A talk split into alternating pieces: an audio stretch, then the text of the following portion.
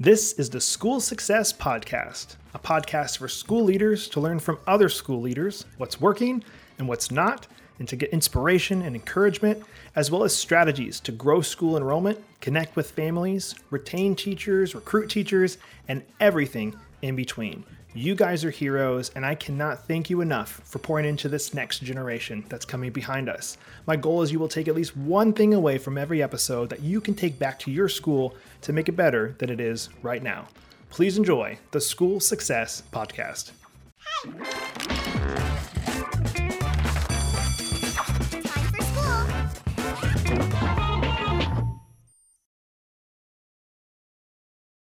Hey, school success makers. Today we're joined by my new friend Blake Willard out of the desert, Las Vegas, Nevada. He just finished his first year as the principal of a brand new Christian school there, Capstone. We dive into all the things like the challenges they've been up against, the awesome things that are going good for them. But think about it, brand new school, there's a lot of things that are just a whole bunch of firsts for them. So we dive into a little bit of that, but I know you guys are in for a treat on this one today. So stay tuned for the next episode of the School Success Podcast. Well, hello, everybody, and welcome to another edition of the School Success Podcast. I'm your host, Mitchell Slater. I'm joined by a new friend out of the desert in Las Vegas, Nevada, Blake Willard, who is the principal of Capstone Christian Academy. They're doing some awesome things there. He's been there just past his one year anniversary in March of 2022, and I'm looking forward to diving into what's going on in the desert when it comes to Christian education and running a private school there. But I don't want to take any thunder, as I always say, away from my guests. So I'm going to pass it off to him to introduce himself. So, Blake, welcome to the podcast. Thank you so much, Mitchell. It really is good to be here. It's been great uh, just having a chance to get to know you. And we're not burning up yet. The summer's coming, but we've only hit the 90s so far. in uh, the start of April, we're, we're, we're enjoying this uh, spring breeze that we have at the moment. Flowers are blooming. A lot of new things I'm learning being in Nevada. Uh, just that there's allergies. I'd never had them before, but lots, of lots of new changes um, being in this new place. But actually, Christian education uh, has a foothold here. There's a couple of really great schools across the Vegas Valley um, that have been around for a number of years. Uh, we're on the south side of Vegas and are trying to create a community where there's a bit of a dead spot. Um, there is, you know, a ton of need. There's a ton of families moving in. I was, you know, saying before that I feel like half the state of California is joining us right here in the city. And so the, the city of Las Vegas is having a hard time keeping up with the demand uh, as the, the city grows. So its population is booming, and that means everything is booming, whether it be desire for new schools or Christian education or uh, jobs and services and businesses. Everything's blowing up. So that, that means that I came into a place where there's a ton of opportunity. Um, so anyone with, with vision and, and grit and determination, I think, has a chance here and and I'm really enjoying it. My wife and I just recently bought a house, and we're settling in. And we again we kind of reflect. I was telling a story recently about how we were on a road trip four years ago, driving in finale through the city of Las Vegas to get down to LA to visit family, and we are marveling at you know what is the strip, what most people think of when they pass, and that is, we are never going to live here. is what I echoed and four four years later, we felt like the good Lord was calling us to Las Vegas, and we're super happy that we're here. So yeah. Very good. Well, I'm glad you guys are there. I know you're doing some awesome stuff there. Just for people who are listening in, of course, I think most people are familiar with the city of Las Vegas and probably the Strip. And you said south of Vegas. How far from the Strip is your school? Just to kind of give people a picture of where you, whereabouts you guys are. Sure thing. Uh, it's hard to be in the valley and not see the Strip, so it's covers a pretty good expanse. Um, we're about 10 minutes south of the strip, so it's not too far to get there. Uh, again, for Californians moving out, when people say there's traffic in Las Vegas, it's different. So, you know, it might take you 20 minutes if there's traffic, but we're about 10 minutes south of the strip if there's none. Okay. Well, I know I was mentioning to you before we started. I was like, I've been to Vegas once, and it's just crazy. It's just desert, desert, desert, boom, and it's like. Vegas, and it's like, what the heck? It's just crazy. Water It's like- fountains and palm trees. in the middle of nowhere. And it's just like, middle of nowhere. man, like I feel like everything. I mean, I guess that is true. Everything has to be brought in, like everything, because it's like I know this didn't grow here, or I know this. I don't even know if the water. Like, do you guys have to truck in and or pipe in all your water? Or is there water metropolis So underneath? interestingly enough, Lake Mead um, covers about 25 million people. So most of Southern California, the water they're drinking is actually from Ne- Nevada. It's right here. Yeah. Um, so because there's a water scarcity across uh, the western half of the U.S., Colorado dumps into Lake Mead, um, which though it's lower than it's been since it was made, uh, still has enough water to keep us thirsty people hydrated for the time being. Dang. All right. Well, there you go. Well, I would love before we dive into your school capstone, I would love to get just a little bit more background on on yourself. I know you and I were chatting about that a little bit before we started recording, but kind of where where you got your start, and I know you did your road trip and came across you know Vegas, but give a little bit of background on yourself before you got into the role of principal. Yeah, so uh, I have come through the road less traveled by pretty much my, my whole career. I started out as a nursing major. Um, felt like, uh, again, God was calling me into something different. And so my senior year of college, I switched to biblical studies and uh, was bound and determined to still graduate on time. So I managed to do that, um, but it was a stressor to, to pack a lot into a little bit of time. Didn't feel necessarily equipped to go out with a biblical studies degree after after a year, feeling like I could go be a pastor. So I was looking to serve in any context that I could. Um, you know, at that time, it was it was either stay or go. I didn't know where I was going to be, but I ended up in uh, North Carolina, accepted a position as a camp counselor at a year-round uh, wilderness camp for troubled boys. So we had 902 acres of woods. We lived right there in the woods, no electricity, designed and built the shelters that we lived in, and that was the learning environment um, to help bring kids out of their troubles, reset them, teach them natural consequences, like when you don't build your tent well, you get rained on, you know, so things like that, um, as well as, you know, we don't let the sun go down on our anger. So if we had problems in our group, then we solved them together, whether if that was 12 midnight or 4 in the morning, we were getting it done, um, and we were getting our bed in between. Um, so did that for about six years. Uh, went from being a counselor to a supervisor, serving just to teach other people to do the same thing, and then kind of being that first line of defense if people needed help. And then from there, uh, finished my master's degree in education somehow in the midst of that, and then moved directly into a doctoral degree program at Southern Baptist in Louisville. Uh, was able to do that uh, in a, like a modular sense. So I was there part time, off part time. So I moved into church ministry at my church, uh, also there in North Carolina, which organically grew into taking over a classical school that the church was. Uh, it was fledgling. It was trying to get running.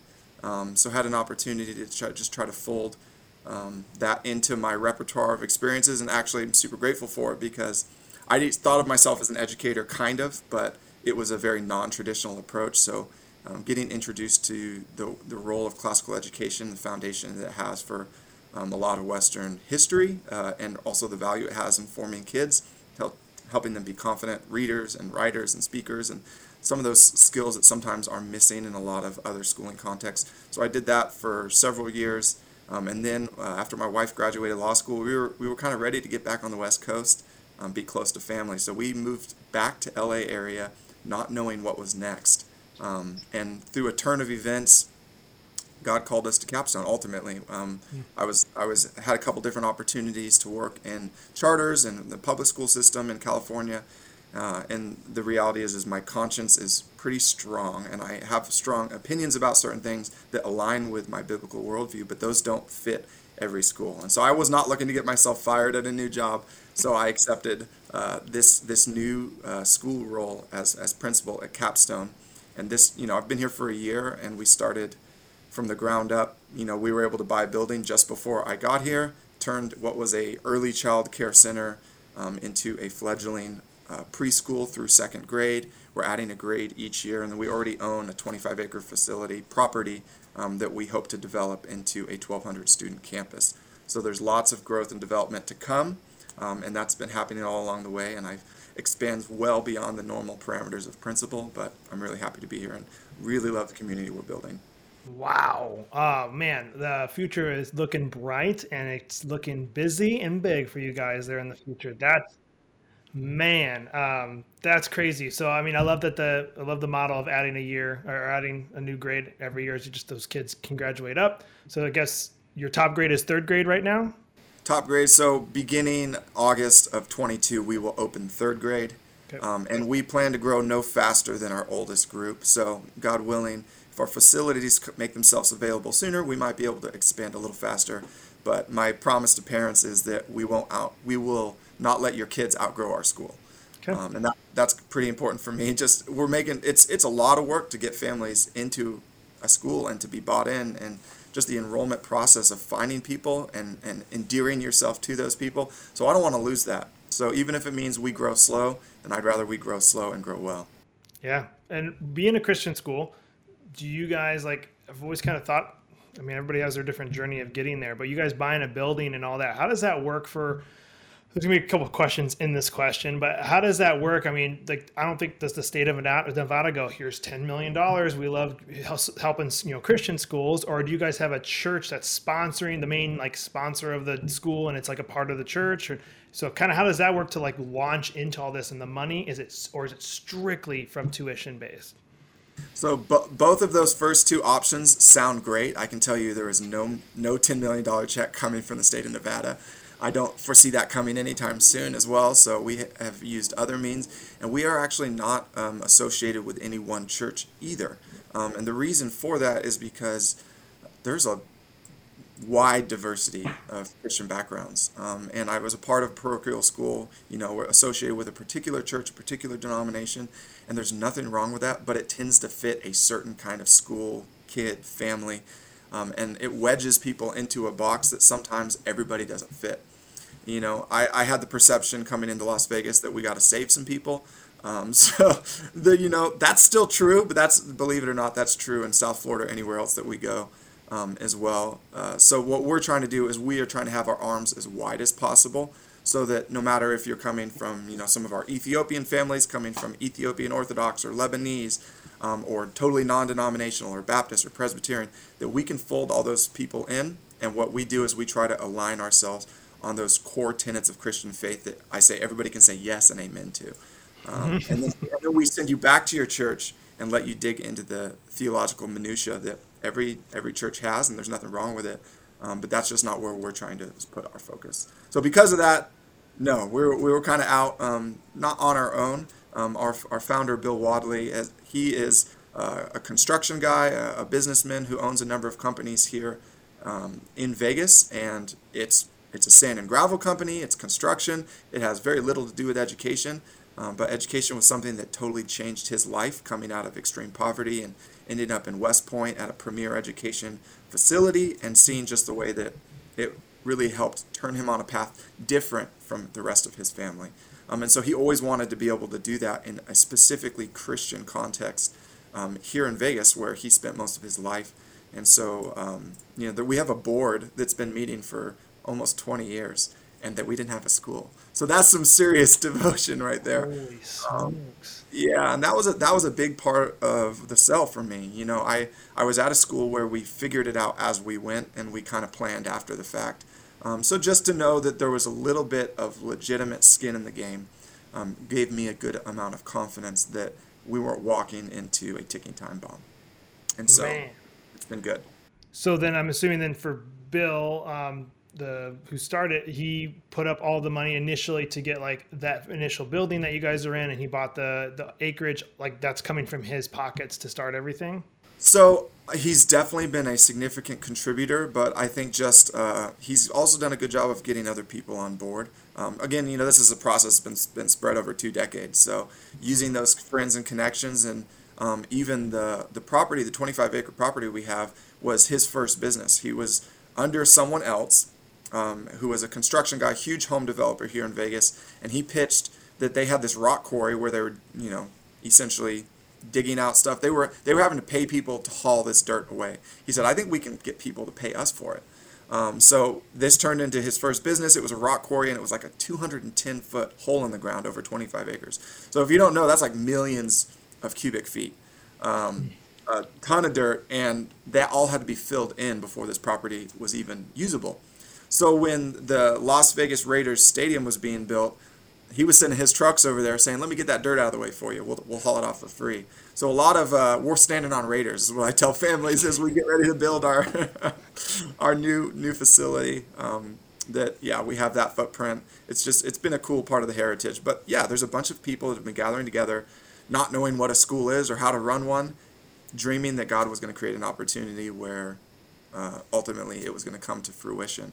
And so a lot has changed over the course of a year because going from what we think a school will be to what it actually is, there's some differences. But ultimately, the fact that some people were devoted to prayer and um, community, just bringing other people in, has led to the fact that we are where we are. So we own those 25 acres, which, believe it or not, property in Las Vegas is quite expensive, and it's only growing as more of California comes to join us. Um, so having that as a huge uh, a huge backer, and now we're just working on building that, uh, continuing to build that community development. We have a genuine witness now. We have real families and real friends that are part of our school that actually are happy with what they're getting. Um, so that's helping expand the vision for Capstone that gets other people bought in and makes them want to put a little bit of skin in the game uh, to hopefully contribute to what's coming.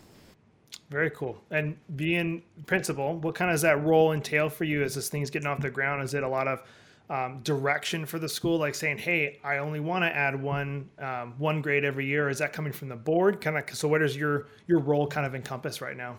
Yeah, so I've been become very much an intermediary between the school board and then kind of everything else. So, um, you know, if you are meeting for 15 years about an organization that doesn't exist yet, the, the chances that you're going to be used to things kind of going a little bit slow you know, it's not it's not a criticism. It's just a reality. Um, but now we, you know, I said we've got people that we've committed to. We have to make sure we have set ourselves up to grow well and quick enough um, that those facilities that they're counting on are going to come. Um, so sometimes I'm being a strong pusher towards the board to try to get us moving in a certain direction. But ultimately, you know, I, I, I am going to be submissive. I'm going to submit to the collective wisdom of that group. Um, and figuring out what is the right thing for us. But with regards to my role, it's shifted a lot over the course of this year. We didn't have any students when I started, so we didn't have any curriculum. We didn't we you know we didn't have any staff, so we didn't have anything. Um, and so and I came in in March. We opened the school in May for the preschool, and then in August for the first school year. So I started out really as a salesman. I was figuring out what is our vision and our mission and our motto. You know, by the way, our our mission is developing world-changing leaders um, the, the belief that every student has the potential to be a leader, um, but they have to have the right things put in. You know, I joke kind of with, with families that come in and tour at our school, you know, there's a lot of different kinds of world-changing leaders, and Hitler would be one, and that's one that we're not trying to make. You know, so so when we say world-changing leader, what we mean is a um, like a servant leader, someone that models Christ, uh, who I would say is the greatest leader. No single person has had greater influence uh, in the history of the universe. Um, and so we want students who are sacrificial, who are not self serving, but are community oriented, um, who are learning certain values like accountability and respect and integrity. And those things flow right into our desire to build up students not only as Christians, but as leaders. So um, we're working on those things kind of hand in hand. Uh, figuring that out as we go. Start started with sales, trying to trying to get parents to buy into something that didn't exist, is a is a tough sell. You know, they're, they're going to send their most precious asset, their children, to a school that has never been in operation. So my job is much easier now. Um, it's shifted somewhat. I'm still, you know, I'm still selling us. I give tours every day to new families looking at our school, but um, now I'm, I'm, you know, hiring the right staff was huge. We had a pretty significant screening process of who is going to be the right person for this job because we have these very, you know, not they're not extreme values, but values that we're not willing to bend on. Um, and I had a lot of people that I interviewed that were, you know, of of okay caliber, uh, but they didn't meet the standard of what we wanted for our school. Um, you know, going from there now, my teachers are phenomenal. I'm so happy. The last two that I hired hired a week before we started staff development, so it was you know, nose to the grinder. Um, but uh, you know, they're they're amazing. That because uh, we have a few different things in place that we use that I think really helps us, um, and I can get into that later. But we've been able to develop a team over the course of this school year. Um, and so they know that they can be counted on, and they know that they can count on me and the staff to support them. You know, we've tried to trickle that down to our families. um, through communication. Parent partnerships is one of our values that we try to put on the forefront all the time. So we wanted them to know they have skin in the game, and so do we, and we're both committed to this cause of their children. So just pushing the right things, and now backing up, it's focusing, it's, it's curriculum, and after a year, figuring out what was good, what was bad, and what was ugly, and, and trying to, to get rid of the bad and the ugly, and make sure that we're everything we're doing is always improving. Um, but it is a on the fly uh, job because my my job description is is very fluid, meaning that I don't always know what I'm going to do, even though I have a nice checklist that I plan every morning. Um, sometimes I get two things checked off, and I had a very full day. So uh, things get thrown on me just because it's new, and, and there's going to be less fields and positions. You know, we don't have a, a, a separate accounting department, so a lot of things is pulling people together. It feels like a startup because honestly, that's what it is. So a lot of a lot of energy and drive and flexibility are kind of the names of the game. Well, I can I can see it now. I can see what's Mr. Willard doing today. Well, he was teaching the second graders and then the first graders, and then he was doing lunch duty, and then he was also answering calls and emails. Like he's doing everything right now. I could see it happening. PE for the first six months was was great. Um, once it started to cool down, it was really great. But I was actually going home and showering frequently for a while because it was hot. Um, so yeah, the, the kids, you know, they're asking, when are you doing PE again? But I, I tell them, I want to, guys, I want to, but unfortunately, um, I, I can't do it right now. Do you guys require um, any type of like statement of faith from students and families that come to the school, or can anybody go to the school? So that's a great question. We're two things. We are discipleship oriented, meaning for people who have professed faith in Jesus Christ, we want to shepherd their hearts. But we're also evangelical, um, so, meaning there's plenty of people here who aren't Christians, um, and we're okay with that. We want to love those people too. We think God has actually called us to love them, uh, but we want to create an environment where they will be immersed in our Christian values. And so, uh, we I have a what I call a parent expectations form where I lay it out for them. This is who we are. Um, this is what's expected of you. This is the partnership that you're getting into. Meaning that you know if something's going on with your child, we're going to talk to you about it and we're going to expect that there's follow through and follow up, and that helps keep the culture of our school healthy on the inside because of what parents are doing on the outside. Um, but yeah, we just we just lay it out there. Our student um, and family handbook that we send to families before they enroll, they're expected to read it, to go through it, and to agree to it. And I say you don't have to believe um, everything that's in here as far as our values. You just have to be willing to support them. As long as parents aren't coercing their kids to to be against the values of our school, um, then we're okay with that. Okay. All right. Well, I know you've already mentioned some of these, but there's obviously challenges you guys are up against. A brand new school. You've been there a year. You were doing PE a little bit when they're first starting. So there's challenges, but are there any others you'd like to mention that you guys are currently kind of up against that you're facing as challenges as a school? Yeah, there's um, there's a ton. You know, honestly, like so. Just touching on it again, everything is new.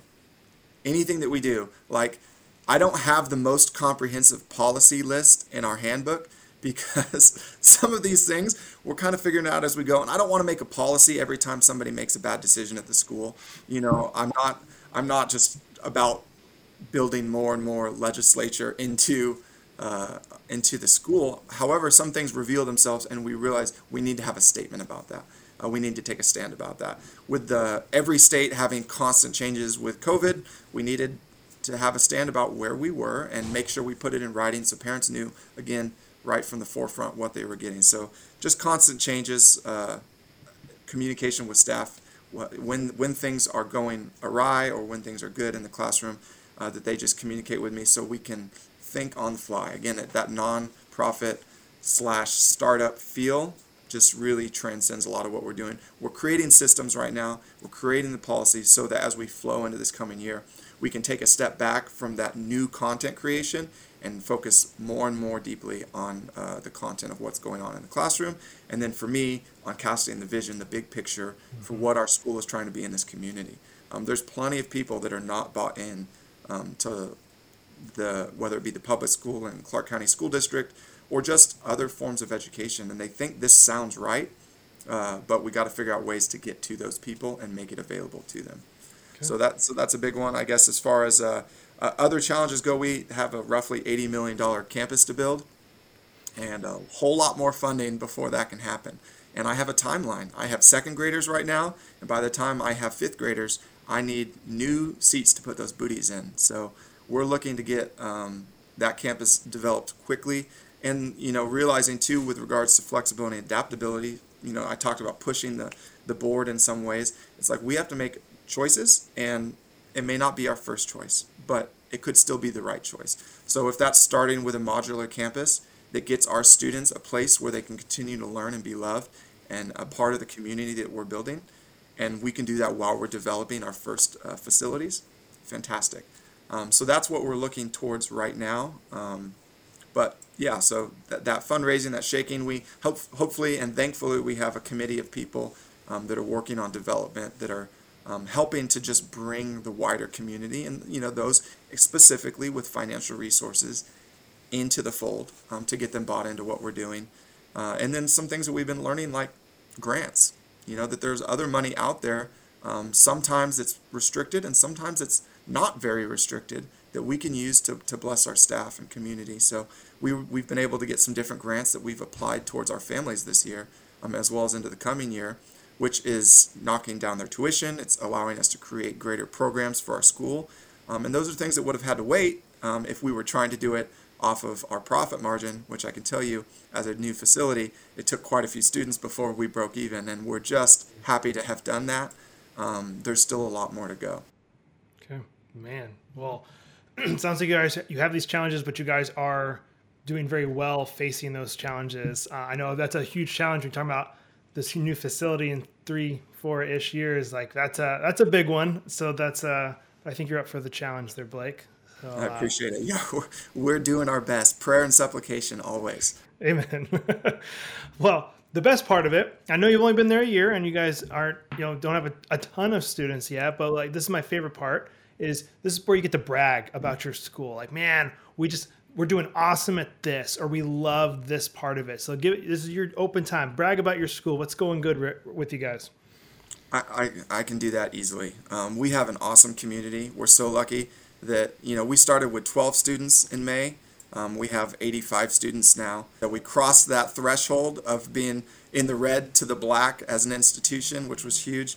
Um, but one of the things that i think really helps us um, and it is uh, very much a team effort is that ability to address problems as they occur. And problems aren't always bad things, as we know, um, but to collaboratively draw on the, the community of our staff to f- how we're going to fix it. So we use a, a software called Traction um, that is a, a business software uh, that came over from, from, from our founder. They were using it at their companies. And it's just been a phenomenal tool to help teachers have a voice and have space where when there's an issue, there's a place to bring issues. Um, and so, no matter what, during those staff meetings, they only have to be as silent as they choose to be. So if they're concerned about something, we're creating a forum to bring that out. You know, and, and we set we call them rocks. Um, these big big three month goals where we're chipping away at the iceberg and we're setting milestones along the way. How we're going to get to that thing, and then we we keep each other accountable. If somebody's not getting something done, if there's a problem, we create it to do. And with that to do, we set a timeline when it's going to get done, how it's going to get done, who's going to help get it done. So that software has been super helpful. It's translated to all of our team meetings, whether it be at the, the executive level, the, the elementary school, and the preschool, um, with just keeping us focused on the fact that we are an ongoing and growing institution. Um, so that's a big one. I love, like I said, I love our community. Our families have been phenomenal. Um, we've done a number of events this year. We did a we did a Thanksgiving event, a fall festival, a Christmas event, everything we've done, we've had 100% family participation. Which wow. I realize we're still small, um, but, but that is a testimony to the fact that they're bought in. Um, they're excited to be here. I think the fact that the, the pandemic was on the on our heels uh, made people have a little greater desire to be a part of their students, um, their children's community, and want to know what's going on and supporting each other. And we've existed as our own little bubble in the midst of a lot of shutdowns and a lot of masking and different things that people have been challenged with um, right here in our community. We were just forthright from the beginning. You know, I talked about setting policies. I said, and thank God we were able to do this as a non publicly funded institution, but to say, look, this is something we're going to leave at the discretion of families. We're not saying there's a right decision, except that parents' decisions with regards, um, you know, we're going to put an emphasis on, on health and safety, but we're going to let families choose what's right for them. So, you know, specific to the masking issue, we left that in the control of our families, and some did and some didn't, and we just chose to honor their, their decision throughout the day. Um, so that has worked for us through the mitigation policies we've created. We haven't had any outbreaks, you know, none of that, and it looks like for now that that season is behind us, and we hope it stays that way. Um, but people have been just bought in. They've been open to communication. I think I've had to be available um, as well as our staff, but it's worth it. And then, um, you know, I guess as far as things that, that we're doing well, my philosophy personally is that I don't like asking someone to do something I'm not willing to do myself. Um, so that means necessarily that I'm going to be down in there with them. You know, I like physical education, but I didn't always want to run it. Um, but I was more than willing to do it because, like I said, I don't want to ask someone to do something I'm not willing to do myself. So put my money where my mouth is, and I see that same attitude with our teachers. You know, if they're going to ask parents to, to do something extra, then they're right there with them, you know, along the way. And, and that stuff has just been helpful for creating this culture.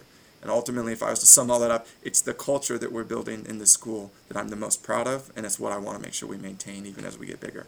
Mm, it's so good and it's so important. And I, I picture a funny vision in my head when I'm thinking, oh, when Blake's doing PE, they, they come out there and they're like, "What are you guys doing outside?" And he's like, "We're chopping down trees, we're building structures. This is what PE is about." And you're like, "No, no, no, no, no, no! Like we're playing games. These are first graders." Yeah, yeah, more, more tag, fox over the river, uh, soccer. So That's awesome. Well, man, I always end with the same question I ask everybody is if you could leave anybody listening with, you know, a, piece of advice or strategy that, you know, you've learned that you're like, man, I'd love to be able to share this with any other school leaders that are listening. What would that piece of advice be? Yeah, you know, the, the thing I keep coming back to is that there is not one right way to do Christian education. I don't think there's one right way to do education in general. You know, you were homeschooled. I was in public schooling. You know, I was in a community where there were, I, I ran a hybrid model school where people were doing a little bit of both. Um, there's there's not one right way, and I think there's a lot of disillusionment with regards to education across our country right now. A lot of people are frustrated with what's happening, but you know the the other question is what are you willing to do about it? Um, and I so one thing I encourage people to do is to to bring ideas forward. Uh, Capstone inherently is not going to be the right school for everybody. It can't be. You know, we have tuition, and the reality is, is there's a lot of families we can't serve because of that, um, and that that hurts me. So my side is, what am I going to do to figure out how we can get more funding, to fund scholarships and grants to help more families get in our school. But the other thing is, what are those families willing to do? You know, it might be homeschooling, it might be a micro school, it might be a community gathering. Um, it might just be finding a, a, different charter that, that fits their family's needs better. Um, but I think people just need to be open to different options. And so that's been, as a school leader, this whole year is just being open to different options. You know, we've got to we got to use wisdom to discern if those are right for us. Uh, but if I turned down everything that caused me a little bit of extra work, we would have missed out on some serious opportunities this year. Um, so just I feel like that spirit of openness um, is going to be something that I hope maintains our school. You know, if we think about creative, uh, you know, people who are creating an environment for new technologies are coming into place, new systems are coming into place, new laws are coming into place.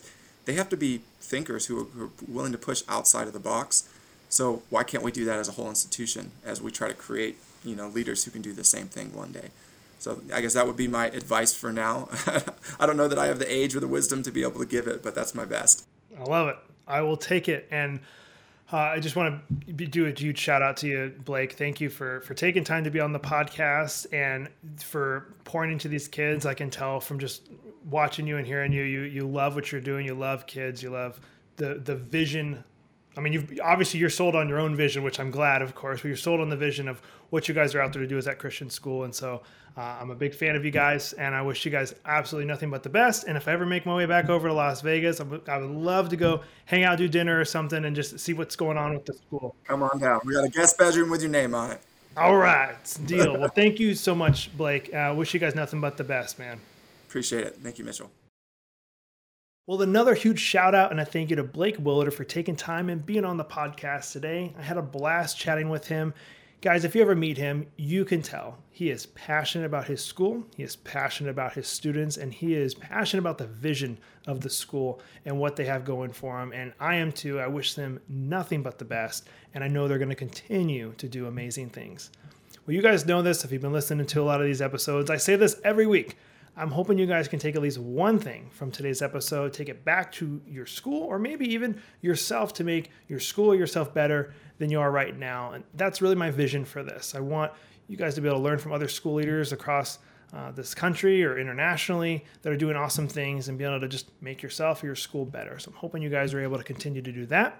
But maybe you're a school listening and you're you're currently struggling with enrollment and how to get new students, or maybe having a wait list. You're like, I would love to have a wait list one day for students. Or man, there's all this technology out there. How can I take advantage of all this technology to connect better with the families and the people that are in my community? We help schools do that every single day, and we'd love to help you too. You can find us online at schoolsuccessmakers.com. That's schoolsuccessmakers.com. We'd love to hear from you. We'll be here next week with another awesome guest on the School Success Podcast. We'll see you then.